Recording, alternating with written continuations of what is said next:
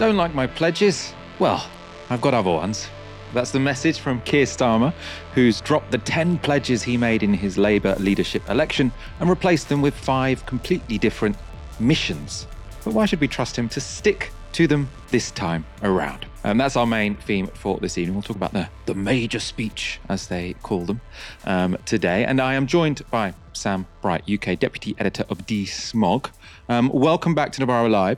Do you want to explain to our audience what is DeSmog? What do you guys do? So we mainly tackle climate misinformation. And so I guess I had quite a large eye on Starmer's climate change commitments in his speech today. So maybe we could get onto that in a short while. Excellent. Fantastic. I look forward to it. Also tonight, we'll be discussing the Spy Cops inquiry and the growing demand for rent controls. Let's get going. It started with a question to the British public. Seriously. Ask yourself this. Do I feel better off today than I did 13 years ago? What's the list of achievements they can rattle off, the legacy of our country that they can be proud of? And the idea that the people who created the mess around us are the right ones to clean it up, forget it. So sticking on that critique, so on the theme of that critique, most of Starmer's speech was focused on growth and the economy. Economic growth is the oxygen for our ambitions, the lifeblood of a strong society and a successful economy. Higher living standards, better public services, more hope and opportunity. Without strong growth, these are just empty slogans. And let me spell it out. If growth over the last 13 years had been as strong as under the last Labour government, we would have £40 billion extra to spend on schools and the NHS without a single extra penny in tax. So let me announce the economic mission of the next Labour government. By the end of Labour's first term, we will deliver the highest sustained growth in the G7. Our mission on growth comes with a second yardstick. It must be powered by good jobs and stronger productivity in every part of the country. Every part of the country. Judge us against that. The message to the British people is clear. Labour is the party of fair growth. Labour is the party of economic stability. Labour is the party of ambition. So that was Starmer on Labour's pledge for growth. The speech also laid out a broader platform, though, which he says can be summarised in 5 missions. He explains them as follows. Mission 1, secure the highest sustained growth in the G7 with good jobs, productivity growth in every part of the country, growth that makes everyone, not just a few, better off. Mission 2, build an NHS fit for the future by reforming health and care services to speed up treatment, harness life sciences and technology, reduce preventable illnesses, and cut health inequalities. Mission 3, make Britain's streets safe by reforming the police and criminal justice system, preventing crime early, tackling violence against women and girls, and stopping criminals getting away without punishment. Tough on crime, tough on the causes of crime. Now, you've heard that before, but it's right. Mission 4, break down the barriers to opportunity at every stage for every child by reforming childcare, reforming education, raising standards everywhere, and preparing young people for work and for life. And 5, yes, we will make Britain a clean energy superpower. And these missions, these 5 missions, will form the backbone of the Labour manifesto, the pillars of the next Labour government. They will be measurable, so we can track progress and be held to account. Long-term, so we can look beyond the day-to-day. Informed by experts and the public, so we can build a coalition for change. And each will support our drive for growth. Each will help us get our future back. Let's have a look at those five missions in graphical form. So we've got secure the highest sustained growth in the G7. That one is quite ambitious. Build an NHS fit for the future, rather vague. Make Britain's streets safe, to the party of law and order. Break down the barriers to opportunity at every stage, a sort of vague commitment to education. And make Britain a clean energy superpower. My response to Starmer's speech is often, can I muster any strong feelings about this? And that's going to be my question to you, Sam. Have you managed to muster any strong feelings about any of Starmer's five missions? I think I had a 5-minute nap. You played those clips. I mean, I think, like you say, the G7 one, that's having the longest sustained growth in the G7. That is ambitious. And I do slightly feel that he's creating a rod for his own back on that one. But then again, I'm sympathetic to the argument as well that we've had chaotic government over the last few years, and maybe what people want is a bit of boredom. I think, though, you know, the devil will be in the detail of all of this. You know, the climate stuff, obviously his last pledge, you know, about creating a clean energy superpower. Now, Labour pledged a few years ago now to invest nearly 30 billion in capital spending on green technology. But we haven't really seen any substance to that yet. And we're getting closer and closer to the election. And Starmer still seems to be speaking in sort of vague terms about all these things. And that's my big concern, I think. I think the vagueness, to some degree, seems to be a strategy, right? I think the more specific they are, the more they can be attacked on. They want to keep things vague because they think that the only people who are going to read into the details are probably the people who are trying to find holes in it. I think there's some sense to that. But I mean, you said you had, you know, some quite strong feelings. I'm looking for strong feelings about this speech. I'm really stabbing in the dark for them. You said at least on the environment, you know, you've got some strong opinions. You talked there about, you know, they've pledged this £30 billion. They haven't quite said what they're going to do with it. I mean, I suppose taken as a whole, Labour in opposition, how confident are you as to what they would do were they in power? What are the signals we're getting that are positive? What are the signals we're getting that might worry you? One of the positive things that I took out of this speech and I've taken out of Labour recently is this fair growth idea. And I think it speaks to my sort of my worries as well. In that on levelling up and devolution, really empowering regions, and on democratic reform as well, in terms of, you know, getting rid of the House of Lords and creating a fairer system, etc., etc. Labour have been fairly good recently. Gordon Brown obviously produced a report recently that Labour essentially endorsed. I chatted to Lisa Nandy a couple of years ago, and she said to me that she didn't really think that we could bring about levelling up by changing structures, by changing systems. And that really worried me because this is fundamental. This goes to the core of Britain, its economy over the past 20, 30 years and our constitution. And now she's saying that absolutely we've got to reform the way in which British politics works. My big concern is, you know, are they going to row back from that? Are they going to implement the sort of the core change that we need to see on the economy to make sure that, and it's a difficult task. We haven't seen governments do it despite pledging to do it like Boris Johnson did to level up the country, you know, provide for Britain's regions and nations.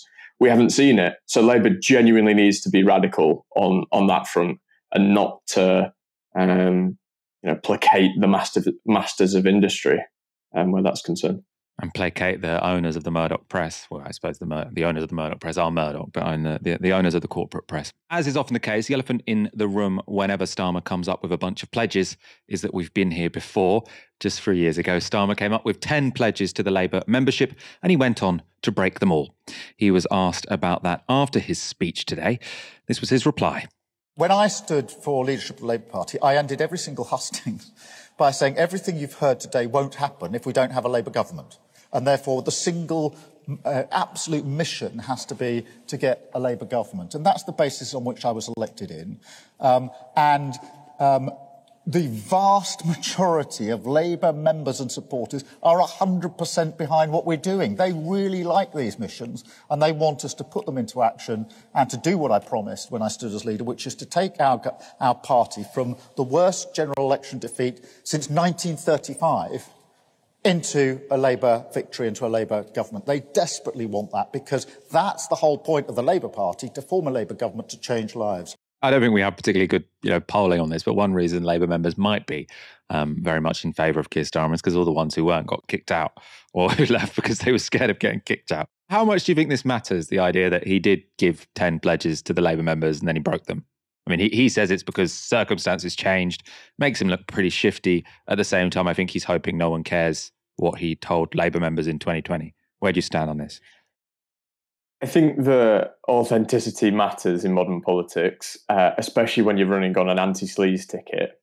I'd say he's probably helped, though, by the Conservatives and particularly Boris Johnson's era in Downing Street, where he flip-flopped every 5 seconds. So no matter what Starmer does, he's always going to be better than the opposition on this front. I'd say that my main concern is not necessarily the flip-flopping, because I do understand that political circumstances change, etc., etc. People do change their minds.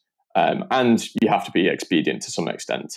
What I'm more concerned about is that his main pledges for the Labour leadership were really quite good in many regards. And he's adopting some pretty naff policies, in my view, now.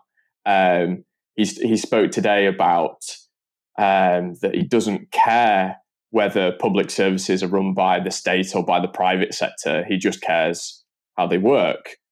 Now, outsourcing has failed. It has unequivocally failed over the past 13 years. We've handed multi-billion-pound contracts to firms during the pandemic. And what happened? We had one of the highest death rates in the developed world. We've handed immigration detention centre contracts to massive corporate giants, and they've been investigated multiple times for abuses. And so I think the outsourcing point goes fundamentally to the way in which the state operates. And that's one way that, he's really watering down what he's saying. I think ultimately it'll be to the detriment of the people who he wants to serve. I think the pledge he's dropped that I think is the silliest to have dropped is that in his leadership election, he said that he would increase taxes on the top 5%. And to me, that's what's missing from all of these speeches, because all of the speeches, people call them technocratic and managerial, and I think that is correct. And it's because he doesn't state any losers. Like normally in politics, if you want to make something happen, and you have to take a stand against something or someone, as well as having your vision of nice things. So unless you say, I want these nice things and we're going to tax the rich to get them, I don't really believe you, because I don't think moving around the deck chairs in Whitehall, like forming a new committee here or bringing in a new ideology of, public-private cooperation, all of this sort of managerial speak, I don't really believe it unless you tell me loads more money is going to go into the NHS, loads more money is going to go into education, loads more money is going to go into industrial policy, and we're going to pay for this by taxing the rich. Unless you say that, it to me just sounds like words. You have to say, who is going to lose? Who is going to win? And, to my mind, this is why the 2017 manifesto was very good. Who was going to lose was the super rich. Who was going to win was everyone else.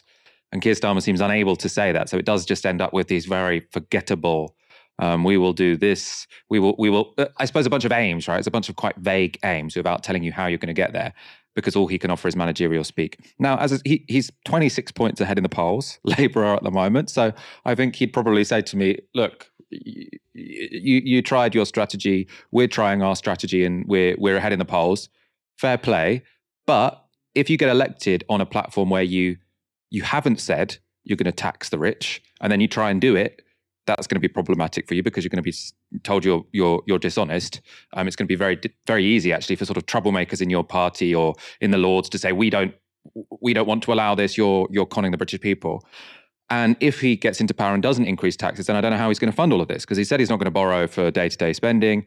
He's also very reluctant to commit to taxing the rich. So where's the money going to come from to do this? Because he keeps saying, we'll get there via reform. But you can't get there via reform. Unless we give the NHS a lot more money, you aren't going to make it fit for the 21st century. Unless you give education a lot more money, you aren't going to remove the inequalities and barriers that stop people from all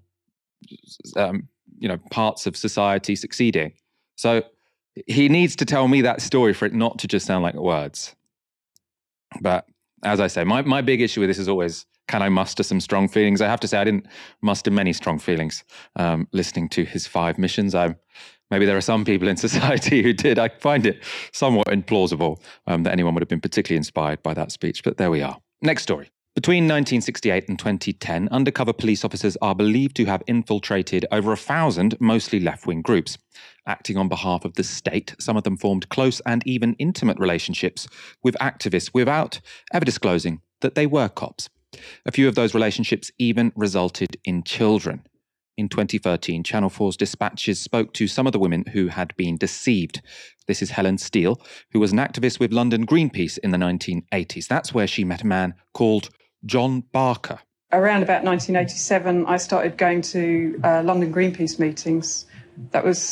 London Greenpeace was campaigning on environmental and social justice issues. They believed in do-it-yourself politics. And I think it was not long after that actually this guy John turned up. His name was John Barker.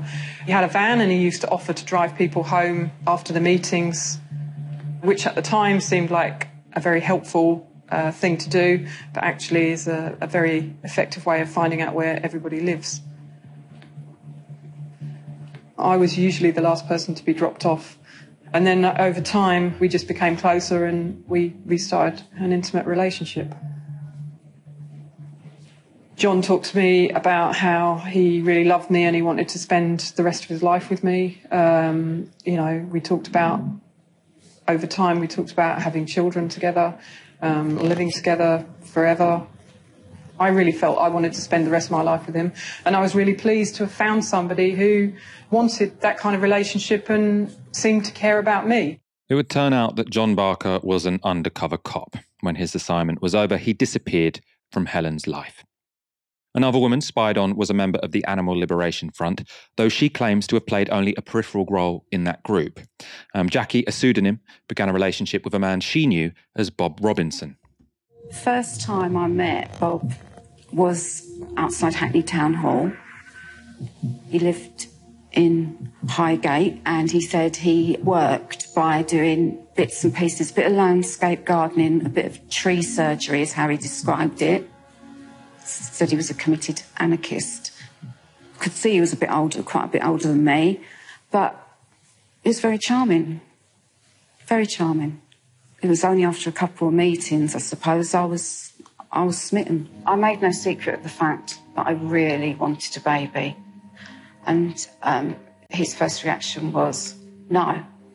We didn't talk about having a baby or anything, probably for a couple more months. And then I kind of said to him that I didn't know whether me and him had a future if he never wanted children. And during one of these conversations, he said, OK, then we'll give it a go. We'll give it a try. And I said, this is proper commitment. And he said, yeah.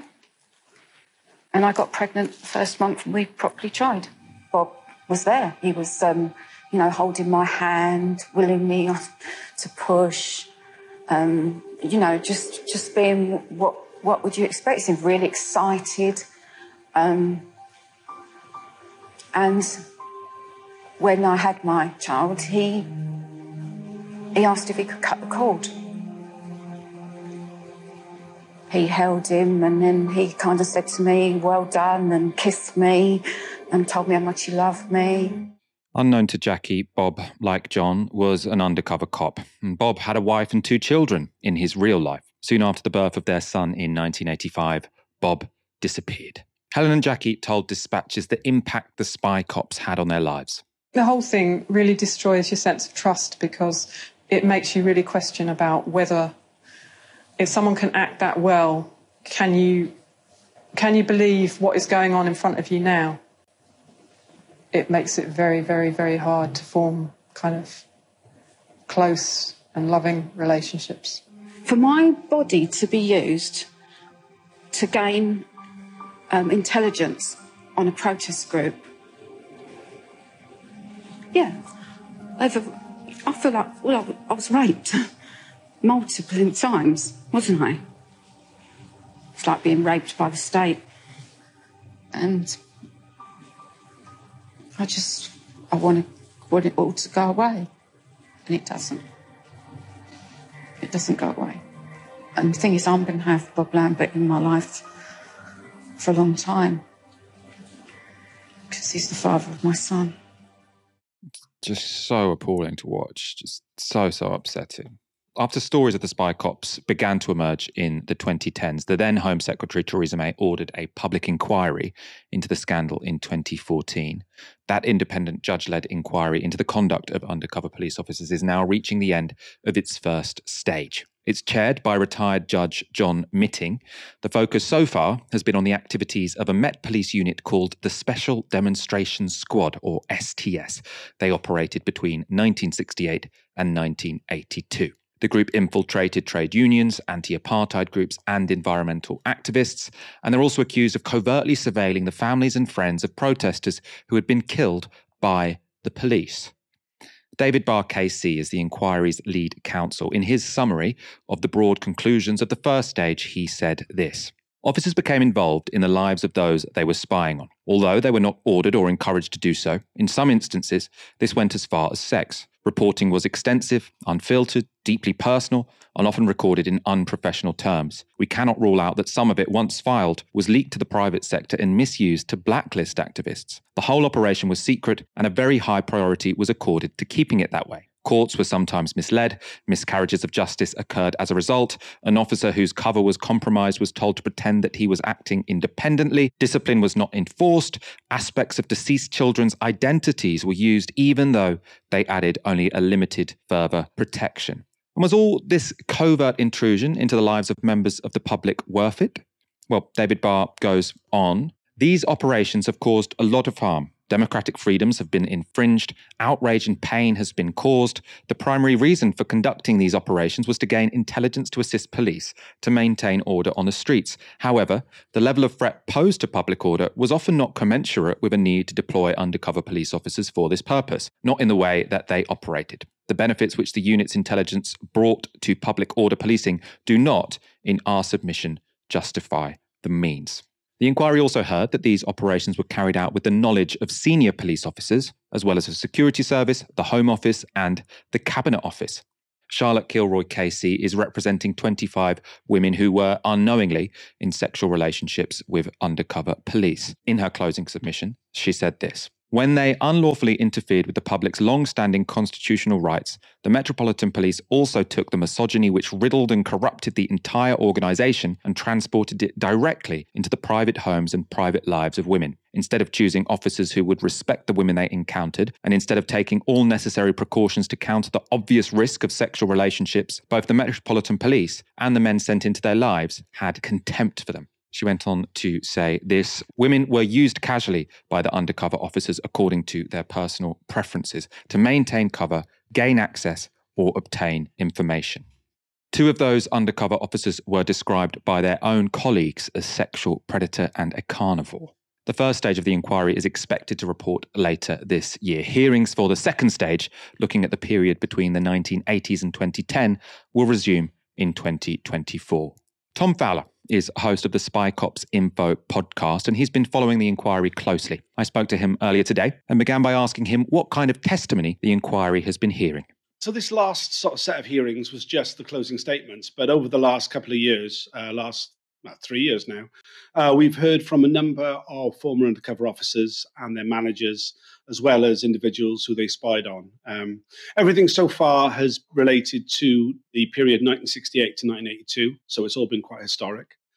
So a lot of the former undercovers are long retired, and obviously, you know, have used that sort of as a part of their defence of not remembering it was a long time ago, you know, all that sort of thing. But it's been put to them, you know, they've been asked about all the things that they got up to, you know, about the way that they stole dead children's identities to build their legends, about, you know, the way that they, like, spied on children, deceived women into sexual relationships. It was One of them, Vincent Harvey, Vince Miller was his cover name, was pressed on that, and kind of basically had to admit on in front of us all that yes, he had deceived her, and no, of course she would have never have consented to having sex with me if she knew who I really was. Does the fact that this part of the inquiry relates to that quite historic period, so it's going to be the next tranche, which brings us up closer to the the present day. Does that historic nature take away some of the sting? Does it feel like people are talking about something which was in the distant past? I think it could easily feel like that for people. I think because obviously lots of the people who were affected have come along to some of the hearings, particularly like Celia Stubbs, who was the partner of Blair Peach, who was murdered by police in April 23rd, 1979. Her being in the room, I think, changes the dynamic quite drastically when you're at the hearings, particularly because the police line on it is still so incredibly offensive. Obviously, there's a large amount of time has passed, but in terms of these are people's lives we're talking about, and these are pretty serious things that have happened to them, and it's changed their lives for good. So yeah, I would say the sting is still definitely there for those who it's affected by, and you can't help but feel empathy for those people, when you're in the room with them. Could you talk about that Blair Peach case? So he was a protester that was killed by the police, if I understand it correctly. Well, how has that case come into the inquiry? What was the offensive line that the police gave? Blair Peach was a New Zealander. He was living in London. He was working as a school teacher. He attended a demonstration against the National Front at Southall, where they were having some sort of town hall meeting. This was at a time when, there had been a series of very violent incidences that had either been carried out by the National Front or inspired by them, their supporters had carried out. So there was tensions running high at the time. He was murdered by a group of 6 members of the Special Patrol Group who were using homemade koshes. He was beaten to death in the street, where he bled out and died. Following his death, the Spy Cops, the members of the Special Demonstration Squad, were tasked to monitor both his partner, Celia Stubbs, and the Friends of Blair Peach campaign, which was seeking justice. They sent nearly all the large number of undercover officers to the funeral, which was heavily surveilled. A large number of people whose files, the registry files, which Special Branch maintains on political activists. The photo in them is them from the funeral. Actually, the other day we saw for the first time the video footage that the police had taken of the funeral. It was shown for the first time. Celia Stubbs, without warning, was shown only a couple of days ago, the footage of her at the funeral, which was quite distressing. The police always maintained this was just some sort of anti-police campaign. There's no recognition that somebody had lost a loved one, that lots of people lost a friend, a colleague, a comrade. And yeah, they were monitoring. They were spying on her and anybody involved in that campaign and any sort of protests that happened around it. None of which ever got One of the justifications of the deployment of the Special Demonstration Squad is dealing with public disorder. There was no public disorder around any of the protests that the Friends of Blair Peach campaign held, which was just tended to be memorial events rather than protests as you might otherwise understand them. That carried on until fairly recently. I mean, it was only 2010 that the Cass report that actually named the 6 officers who came out of the van and bludgeoned Blair Peach were named.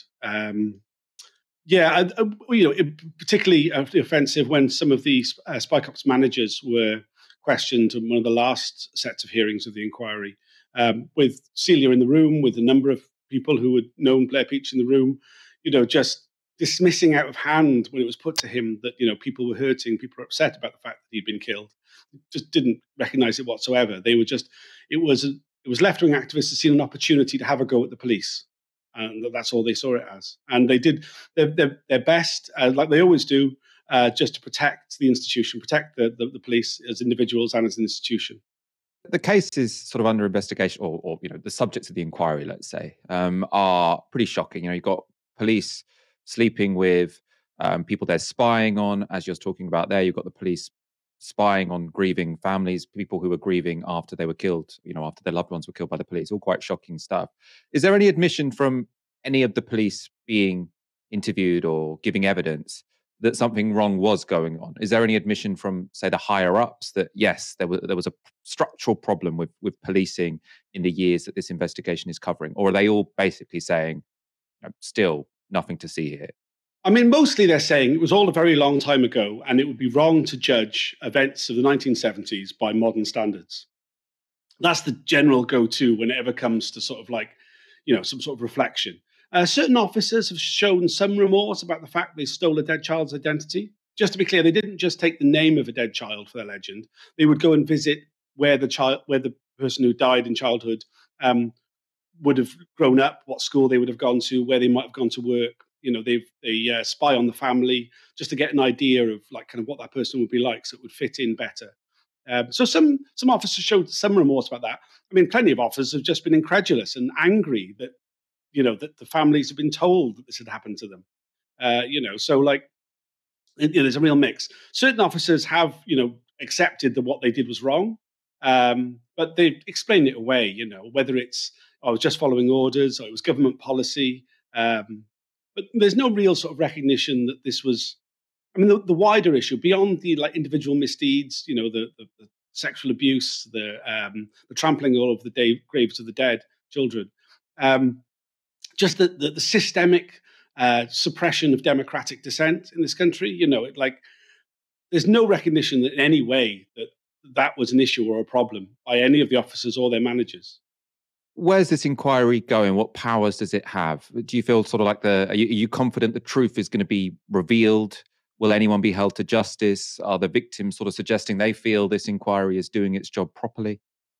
The idea of this inquiry is to get to the truth and make recommendations. By its very nature, it's going to be making recommendations about doing the job of undercover policing better, theoretically. So I'm not really holding out much hope for what comes out of the final report the inquiry produces.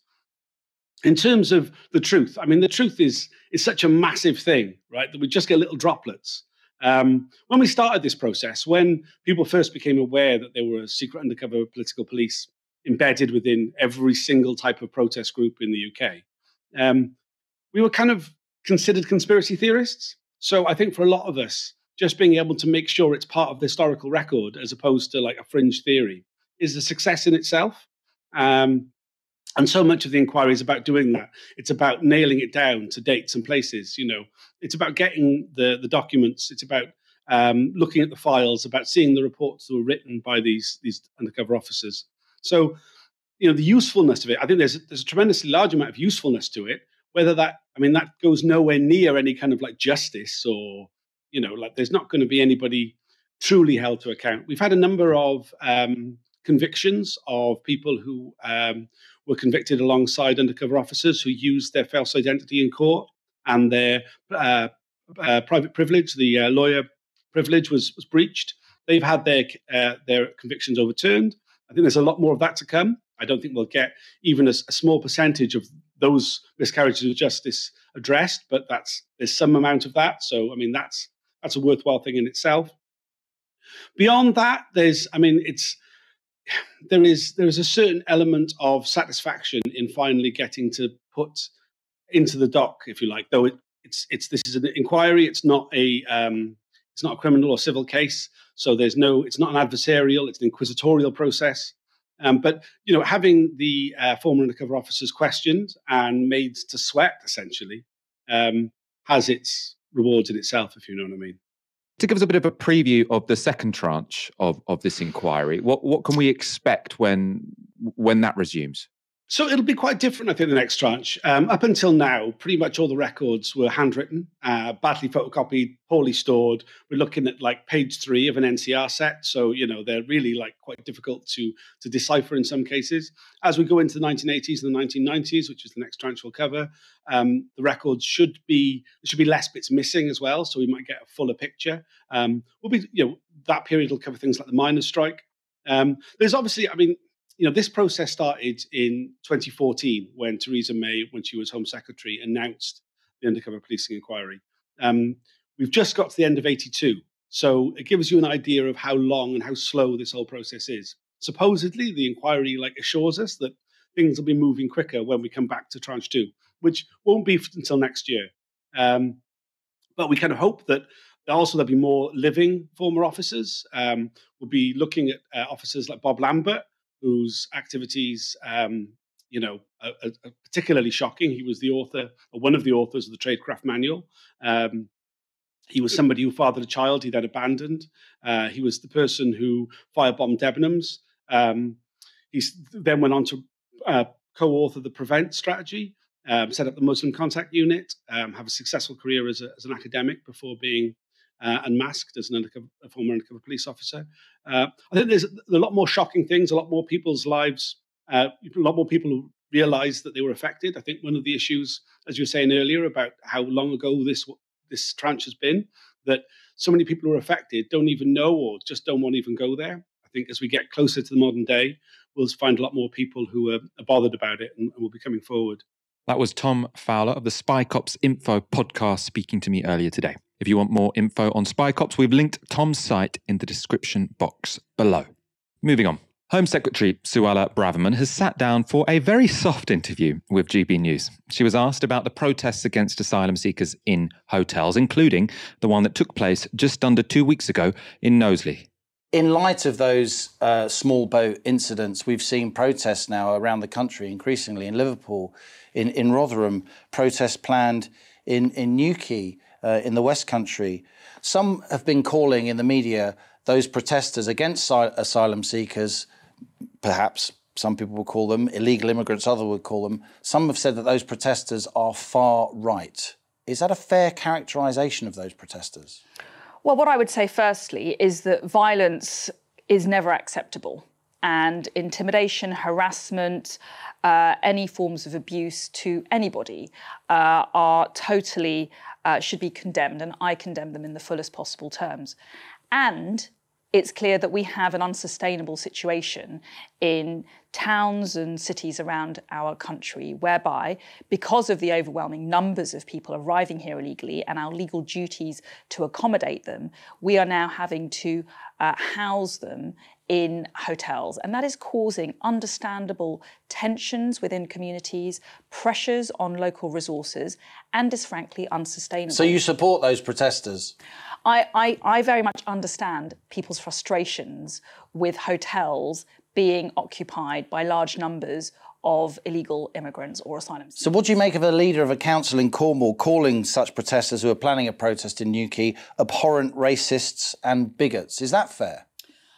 As I said, I think anyone contemplating violence, harassment or intimidation should desist from doing that. It is not an acceptable way to voice your concerns or frustrations. We are all frustrated with the situation that we are currently finding ourselves in, and you know, it is clear and undeniable that there are really, really serious pressures on communities, and saying so does not make you racist or bigoted. Saying so doesn't make you racist or bigoted, but gathering outside a hotel full of vulnerable asylum seekers and then accusing them of being rapists, that does make someone a racist. It strikes me that going out on the street and shouting at asylum seekers is usually one of the hallmarks of the far right. So to see the Home Secretary, someone who's in charge of not just the well-being of these people, these asylum seekers, but in charge of law and order in this country, saying that is another low point in the modern history of the Conservative Party on this issue. I mean, the fact is as well that she talks about asylum and these hotels that asylum seekers are being put in as the major cause of the problem. Whose fault is that? Since the start of the pandemic, the number of asylum seekers in hotels in this country has increased tenfold because the government simply hasn't got a handle on this issue. I mean, we've talked about this before on the show, actually, and we showed you actually that Ian Hislop clip, and where he is essentially saying, look, yeah, I mean, putting lots of newly arrived migrants in hotels in poor areas in around Britain, like that obviously is unsustainable. That is going to cause tensions. But the fault there, as you say, Sam, lies with the Conservative government. And what you'll hear there in that Suella Braverman interview, she says, oh, this is inevitable because of the increase in the number of people who have started arriving. Well, what she never mentions is that the number of people who arrive in the UK compared to other European countries is very, very low. And they manage without putting people up in hotels in poor parts of the country, right? So Germany took in more than 1 million Syrians in a year, and they weren't shoved in hotels in poor parts of Germany, while their claims took years to answer. No, they were put in houses with local people and they were integrated well, right? So it's not inevitable that you have these situations which do cause community tensions if you put lots of newly arrived people all concentrated in single hotels. Suella Braverman's argument is that doesn't justify violence, but it's still okay to be concerned. If you want to be concerned, fine. It's never justified to go stand outside a hotel full of asylum seekers and protest and call them rapists, right? That is far right. That is racist. That is disgusting, whether or not you vandalize a police van. But yeah, this is completely the Conservatives' fault. And I mean, as we talked about again on this show before, it is something which the Tories are actively, proactively, I think, intentionally stoking. They want to create community tension because it's the story they prefer to talk about than the collapsing economy which they have created over 13 years of misrule. Let's go on. Rents are crazy and getting crazier. That's why London Mayor Sadiq Khan, Greater Manchester Mayor Andy Burnham, and the Mayor of Liverpool City Region, Steve Rotherham, have all called for a nationwide rent freeze in England and Wales. They've signed an open letter to Housing Secretary Michael Gove, penned by the London Renters' Union. Joining them are the RMT's Mick Lynch, the CWU's Dave Ward, and a variety of local mayors and councillors. The letter comes in the context of, frankly, ridiculous rent rises over the past year, as well as a deepening cost of living crisis. In London, rents rose 17.8% on average in 2022. In Manchester, Sheffield and Birmingham, they've gone up by as much as 20.5%. Introducing a rent freeze as well as a freeze on evictions would bring England and Wales into line with Scotland, when Nicola Sturgeon announced this last September. In what is perhaps the most significant announcement I will make today, I can confirm to Parliament that we will take immediate action to protect tenants in the private and in the social rented sectors. Presiding Officer, I can announce that we will shortly introduce emergency legislation to Parliament. The purpose of the emergency law will be twofold. Firstly, it will aim to give people security about the roof over their heads this winter, through a moratorium on evictions. Secondly, the legislation will include measures to deliver a rent freeze. The Scottish Government does not have the power to stop your energy bill soaring, but we can and will take action to ensure that your rent does not rise. Presiding Officer, by definition, these are temporary measures, but they will provide much needed security for many during what will be a difficult winter. We envisage that both measures will remain in place until at least the end of March next year. And crucially, I can confirm that we will time the emergency legislation to ensure, subject of course to Parliament's agreement, that the practical effect of this statement is that rents are frozen from today. That scheme was later extended to September this year. The letter makes a strong case for protecting tenants from crisis capitalists, saying this: renters are among the worst affected by the cost of living crisis. Prior to this crisis, renters were already spending 4 to 5 times as much as owner-occupiers on housing, yet landlords, with the encouragement of letting agents, are using this crisis as an opportunity to introduce rent hikes. In September 2022 alone, 1 million renters faced a rent increase. Renters are still desperately waiting for the ban on no-fault evictions that the government has been promising since 2019. Since last year, there has been a 121.1% increase in the number of households served a Section 21 notice. It comes as no surprise that 1.7 million households could become homeless in these colder months. But what about the poor landlords? I hear you cry. I know this is a big concern of Novara Live viewers. Well, the letter has that covered too. Some landlords will be struggling with increased mortgage costs, but many will not. Generation Rent research shows that just 11% of rent increases in 2022 were the result of higher mortgage rates. Just under half of rental properties have a mortgage, and most of those have interest-only mortgages. The vast majority of landlords have far greater financial resilience to weather the storm ahead, with the median annual income of landlords before their income from rent is taken into account at £55,000. In comparison, many renters are low paid, in precarious work and have no savings or assets. Some landlords that are facing increased mortgage costs are trying to pass those costs onto renters that simply cannot afford it. The letter also calls for Michael Gove to fast-track the Renters' Reform Bill, delivering the Tories' manifesto pledge to abolish arbitrary Section 21 evictions.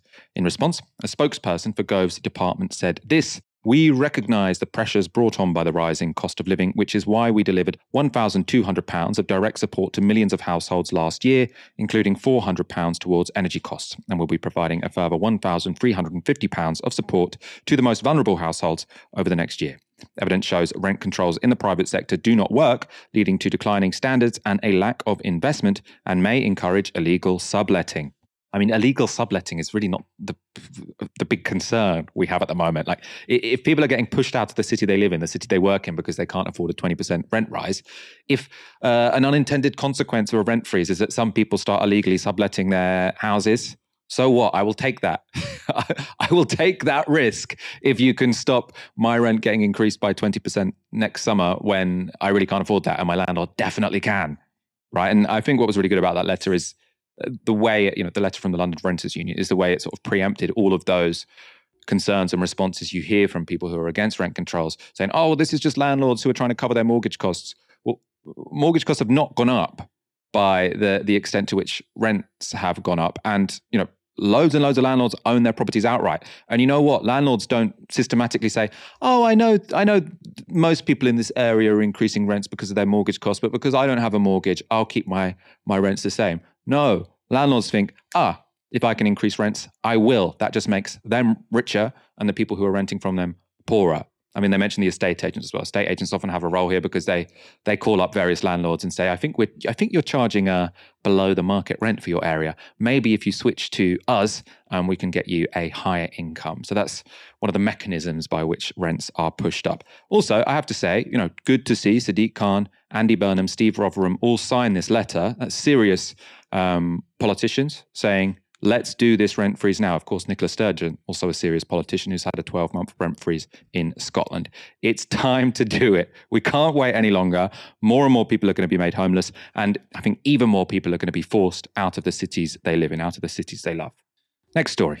Is there a single issue Keir Starmer hasn't changed his views on? You can send your answers in on a postcard. I'd be interested if you've managed to find one.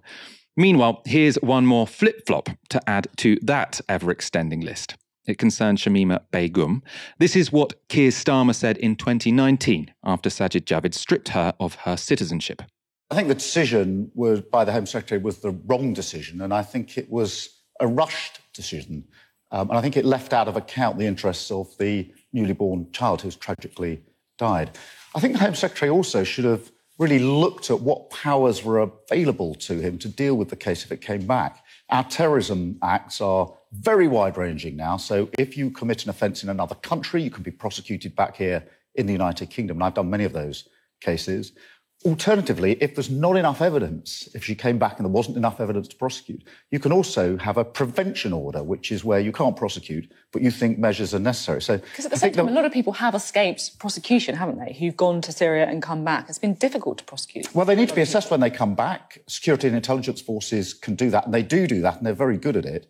If there are offences, the mere fact that it was abroad makes no difference. You can be prosecuted here. But as I say, if on analysis it was found there wasn't enough evidence, the Home Secretary could then have said, well, what about a prevention order which limits what an individual can do back in this country? So actually, had the interest of the child been taken properly into account, I think we would see that this was a wrong decision and a rushed decision by the Home Secretary. Another former Director of Public Prosecutions, Lord MacDonald, yes, has spoken to The Observer this morning. We can have a look at something that he said about that decision. Mr Javid's behaviour is a recipe for refugee chaos and moral cowardice of the worst sort. Is he right? Well, he's got Ken did a lot of cases, as I did, under the Terrorism Act. He knows exactly what can be done back here. I think what he says is right. I think, actually, the Home Secretary needs to come to Parliament tomorrow, make a statement on this and face questions. I think that's the right thing to do in the circumstances as they now are, because I think there is a growing feeling that this decision wasn't properly made, and the tragic consequences are now that a newborn child has died. So that was pretty clear. Keir Starmer said stripping Shamima Begum of her citizenship was the, quote, wrong decision. Now let's fast forward to now. I want to ask you about Shamima Begum. In 2019, you said stripping her of her British citizenship was the wrong decision. She's lost her appeal to regain it. Should she be allowed to appeal again? Should she be allowed back here in order to face justice in the UK? I think the court decision yesterday is the right decision. Obviously, the court has looked at all of the information, got all the evidence, not only that was available at the time, but all the evidence that's available since then. National security has to come first. Okay. The court's reached its decision. It's looked at all the evidence. I support that decision. And as I say, you know, national security has to come first. So that is a complete 180. And I think also what was, I think, pretty shocking, actually, about that second interview from Keir Starmer is he's justifying his U-turn by essentially completely misrepresenting what happened in that court case. So we discussed that on yesterday's show. And what the judge decided in that case was to say, actually, there is good reason to think that Shamima Begum was potentially trafficked. There is good reason to think that potentially she could have been brought back to the UK without causing a national security threat. But we as a court recognise that in the law, it is up to the Home Secretary to make that decision. So the court hasn't looked at all the evidence and decided the Home Secretary was right. Absolutely not.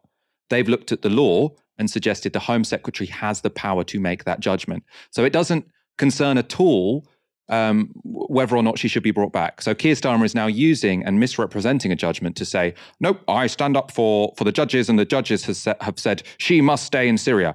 Now, the judges have not said that. The judges haven't looked at all the information, all the evidence, and said she should stay in Syria. Actually, they've looked at all the evidence and said, to be honest, from our perspective, it looks as if potentially she could have been brought back to the UK, but it's not for us to determine. This is the reserved right of the Home Secretary. Now, if Starmer is serious about government, he is soon going to be in government, and then the Home Secretary will be someone who works below him, right? So at that point, he can't hide behind the judges, because the judges have said, it's up to the government, it's up to politicians. Keir Starmer is saying now, oh, I don't want it to be up to me, I want it to be up to the judges. Well, they've said it's up to you, right? So you've got to give an answer as to what you would do.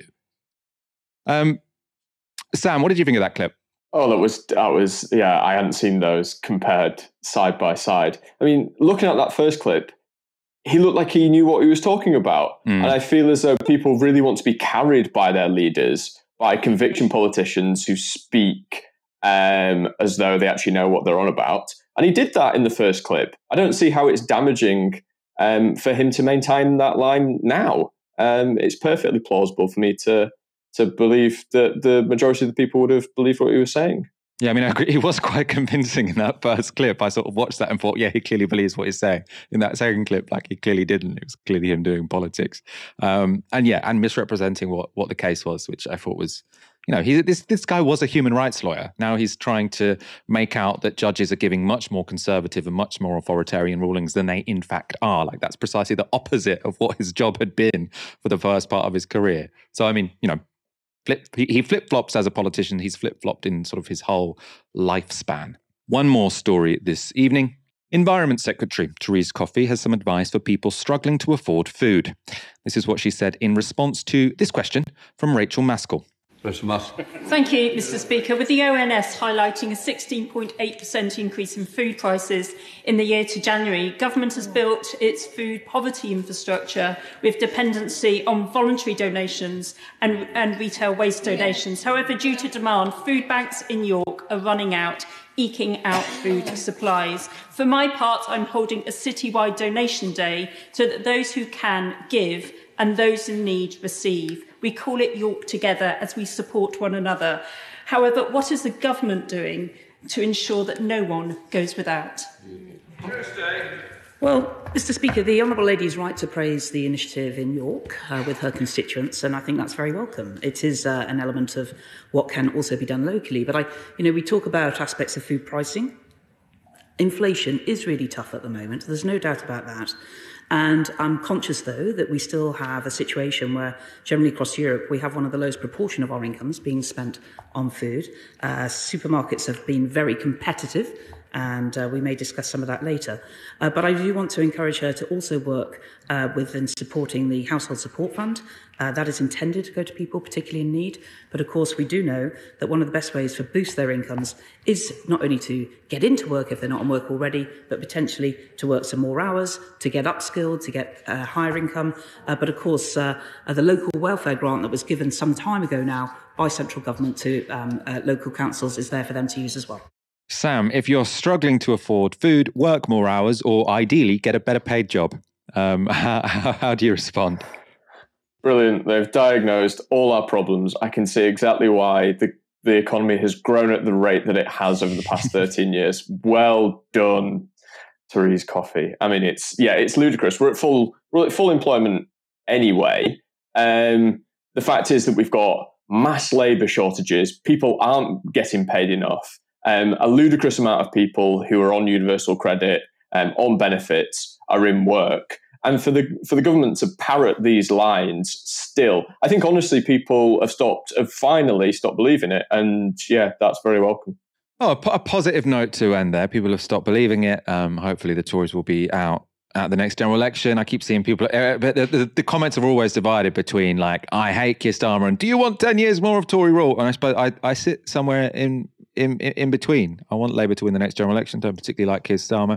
As I always say, I want them to win one seat short of a majority, and that one seat to be held by Jeremy Corbyn. That's the outcome I really want when the next general election happens. Sam, thank you so much for joining me this evening. Pleasure. And thank you everyone for watching. We're back tomorrow at 6 p.m. For now, you've been watching Novara Media. Good night. This broadcast is brought to you by Novara Media. Go to novaramedia.com/support.